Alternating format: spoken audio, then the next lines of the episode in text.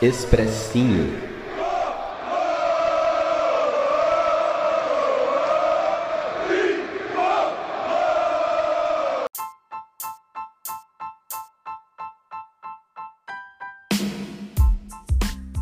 Salve, salve, torcida tricolor Gustavo Canato na área, trazendo mais um expressinho com análise e opinião de São Paulo e Ituano, Ituano e São Paulo, jogo no estádio Cícero Pompeu de Toledo, válido pela segunda rodada do Campeonato Paulista de 2022. O São Paulo empatou por 0 a 0 com, Itu, com Ituano e segue sem vitórias em 2022, apenas o segundo jogo, havia perdido para o Guarani em Bragança Paulista.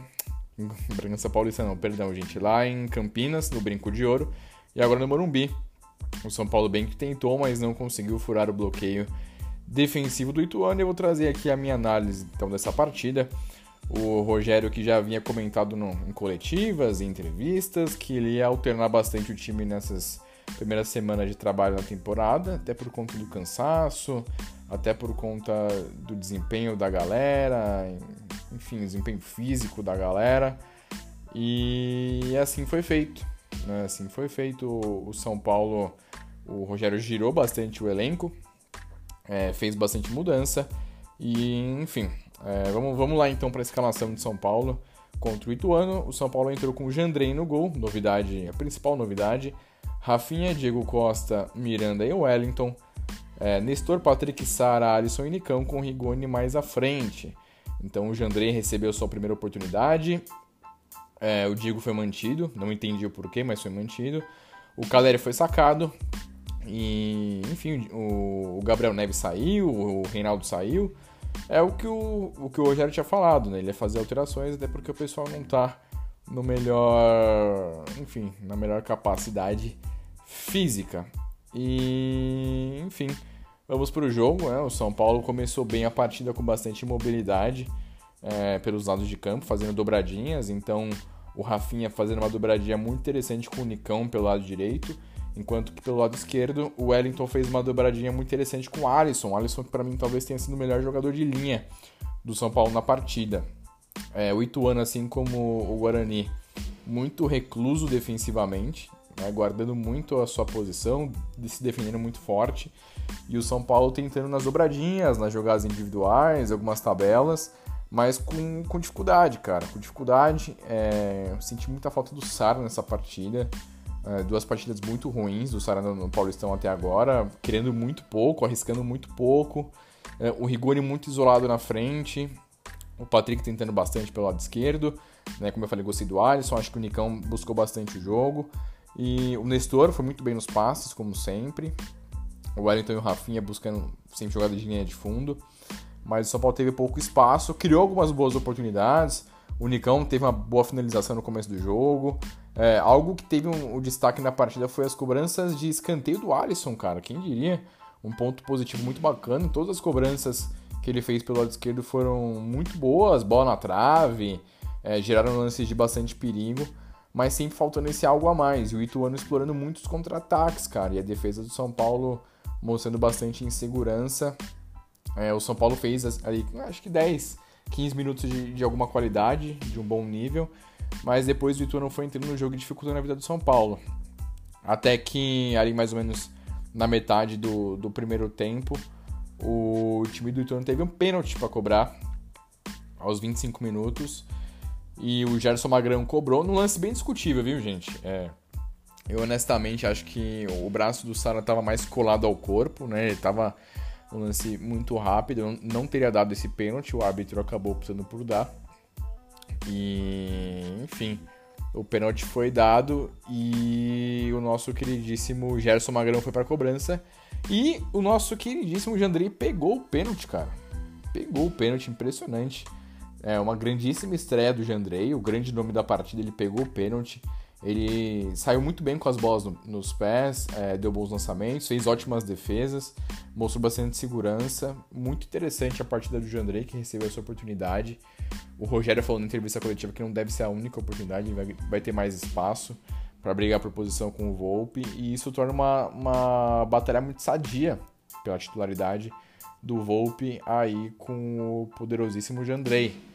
É interessante, o Jandrei salvou essa bola e botou a torcida em campo, né? O Morumbi não estava cheio, até por conta do tempo, do, do enfim, é um tempo muito ruim em São Paulo, já há bastante tempo, muita chuva, tempo nublado, o time já não vem bem, um pouco mais de 16 mil pessoas no Morumbi nesse domingo chuvoso às 4 da tarde. E depois do pênalti defendido, a torcida se inflamou bastante, empurrou o time, o São Paulo tentou criar algumas possibilidades, né? O, Rafinha fazendo sempre jogada de linha de fundo, é, o Nicão centralizando. Até esqueci de falar no começo da partida, o primeiro grande lance foi uma bela jogada do Rafinha com o Nicão, um cruzamento muito bem feito, o Alisson dá um voleio, a bola acaba subindo muito. O Alisson se movimentou bastante, correu muito, o Nestor deu bons passes, é... enfim, o Nicão se movimentou bastante também, o Wellington fez boas jogadas de linha de fundo, só que o São Paulo não tinha nem a presença diária e a defesa marcando muito forte do Ituano, então muitos cruzamentos desviados. O São Paulo não conseguiu jogar muito pelo centro, muita bola cruzada, é, enfim, pro ataque. E o primeiro tempo acabou nesse 0 a 0 muito irregular do São Paulo, com dificuldades. No segundo tempo, acho que o Rogério já poderia ter feito alguma alteração, é, colocado o Caleri, pelo menos, para ter um centroavante, já que o São Paulo não conseguia jogar pelo centro tinha que ficar cruzando bola na área. O Rogério optou por continuar com a mesma formação. Né? O São Paulo voltou pior para o segundo tempo. O Ituano criou boas chances em contra-ataque, dificultou muito. Havia um time muito veloz do Ituano. Vale sempre lembrar, né, pessoal? Os times do interior eles se programam e fazem a pré-temporada muito antes do que os times, é, os times grandes, né, digamos assim. E a, a disparidade física é nítida, cara. Tanto no jogo contra o Guarani quanto nesse jogo contra o Ituano, fisicamente a diferença é, é absurda, cara, absurdo. O São Paulo teve muita dificuldade na marcação, porque era sempre marcação dobrada em cima dos jogadores do São Paulo. É, enfim, muita dificuldade. Apesar do São Paulo criar uma outra chance clara de gol, botar a bola na trave em cobrança de escanteio, é, o São Paulo foi conforme for passando o tempo, os jogadores do São Paulo foram se cansando e a dificuldade foi aumentando sempre mais, sempre mais, sempre mais. É, aos 15 minutos do segundo tempo, o Rogério fez três alterações. Então, o Caleri na vaga do Patrick, o Patrick mais apagadão. O Caio Caioba, do Sub-20, entrando na vaga do Wellington. E o Reinaldo no Nicão. E aí, o Rogério fez uma dobradinha do Reinaldo com o Caio pelo lado esquerdo e do Rafinha com o Rigoni pelo lado direito. Só que os atacantes de São Paulo não tiveram praticamente nenhum espaço, cara. O Rigoni errou absolutamente tudo que fez na partida, tentou driblar, errou, tentou passe, errou, tentou cruzar, errou, errou tudo, cara. O Rigoni com o Rogério Ceni no comando é, do time não consegue jogar, simplesmente não consegue jogar em nenhuma função. E como centroavante ele ficou isolado, mal tocou na bola e como ponta, putz, foi, foi triste. Já o Caio pelo lado esquerdo ele tentou bastante, cara. O Caio é ele é muito novo, ele tem seus 17 anos, mas ele é muito veloz, ele chama a responsabilidade, ele tentou jogadas, ele até conseguiu criar uma outra jogada interessante, mas sempre marcado por dois, sempre recebendo de costas a marcação. O Caleri é muito isolado, o Sara é, participando pouco do jogo. Aí o Rogério fez outras alterações, colocou o Pablo Maia na vaga do Rodrigo Nestor. O Pablo Maia, que é um volante da base, muito bom jogador, capitão do sub-20, e pôs o Éder no Rigoni, mas isso pouco mudou. O São Paulo tentou umas finalizações de fora da área. Teve uma boa finalização com o Nestor, que passou pertinho, pertinho do ângulo esquerdo do goleiro Pegorari. E teve é, uma outra finalização do Alisson, cara. Um, muito bem o Alisson na grande área, fez um drible, chutou, a bola passou perto. Eu tô gostando do Alisson. Acho que os outros reforços, o Jandrei fez uma bela partida, os outros reforços meio discretos nesses dois jogos, né? O Patrick entrou bem contra o Guarani. Mas enfim, gente, é... a cobrança vai aumentar porque o São Paulo não venceu ainda. Estamos indo pro terceiro jogo, já vamos enfrentar o Red Bull Bragantino, mais uma pedreira. A primeira grande pedreira fora de casa. O São Paulo que Bragança Paulista. O desempenho é bizarro e é difícil pensar numa vitória contra os caras lá. Sabe, o, fisicamente os jogadores do São Paulo ainda não estão bem fisicamente.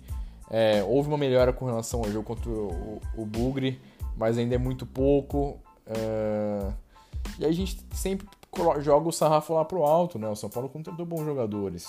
O Rogério é um bom técnico e o desempenho é abaixo, cara. Então a gente vai cobrar muito, sempre vai cobrar muito esse time do São Paulo e é difícil imaginar o que esperar dessas próximas partidas. Eu ainda acho que é muito cedo para ter uma cobrança bizarra, mas quanto mais tempo passa sem vencer, dificulta, né? O São Paulo que está lá na terceira colocação no seu grupo, dependendo de resultados, pode ficar até em último no grupo nessa rodada. E a cobrança já, já vai aumentando, sempre mais, sempre mais, sempre mais. É, eu estive nessa narração é, do Morumbi, foi muito bacana voltar ao Morumbi, mas o desempenho do time não tá legal. E o São Paulo vai ter que. O Rogério vai ter que alterar o jeito do time jogar, porque os adversários pequenos é, eles se portam defensivamente, dão a bola para o São Paulo e vão explorar o contra-ataque, explorar o contra-ataque, explorar o contra-ataque. E o São Paulo tem muita dificuldade é, nesse quesito e o Rogério vai ter que mudar. É, contra o Bragantino, o Reinaldo deve voltar a ser titular, a mesma coisa com Caleri, Thiago Volpe, Gabriel. É, essas primeiras semanas de, de confronto, o Rogério vai alterar bastante os titulares, ele está testando a galera, mas a gente tem que ter alguma vitória em algum momento, né, o quanto antes, para poder dar uma tranquilidade para o trabalho ser feito de forma mais tranquila. É, a gente tive uma dificuldade muito grande no trabalho nesse início de temporada, mas tem muita água ainda para correr debaixo dessa ponte, pessoal. A gente vai aguardar cenas dos próximos capítulos. O São Paulo enfrenta o Bragantino quinta-feira lá em Bragança, no estádio Nabi Abichedi.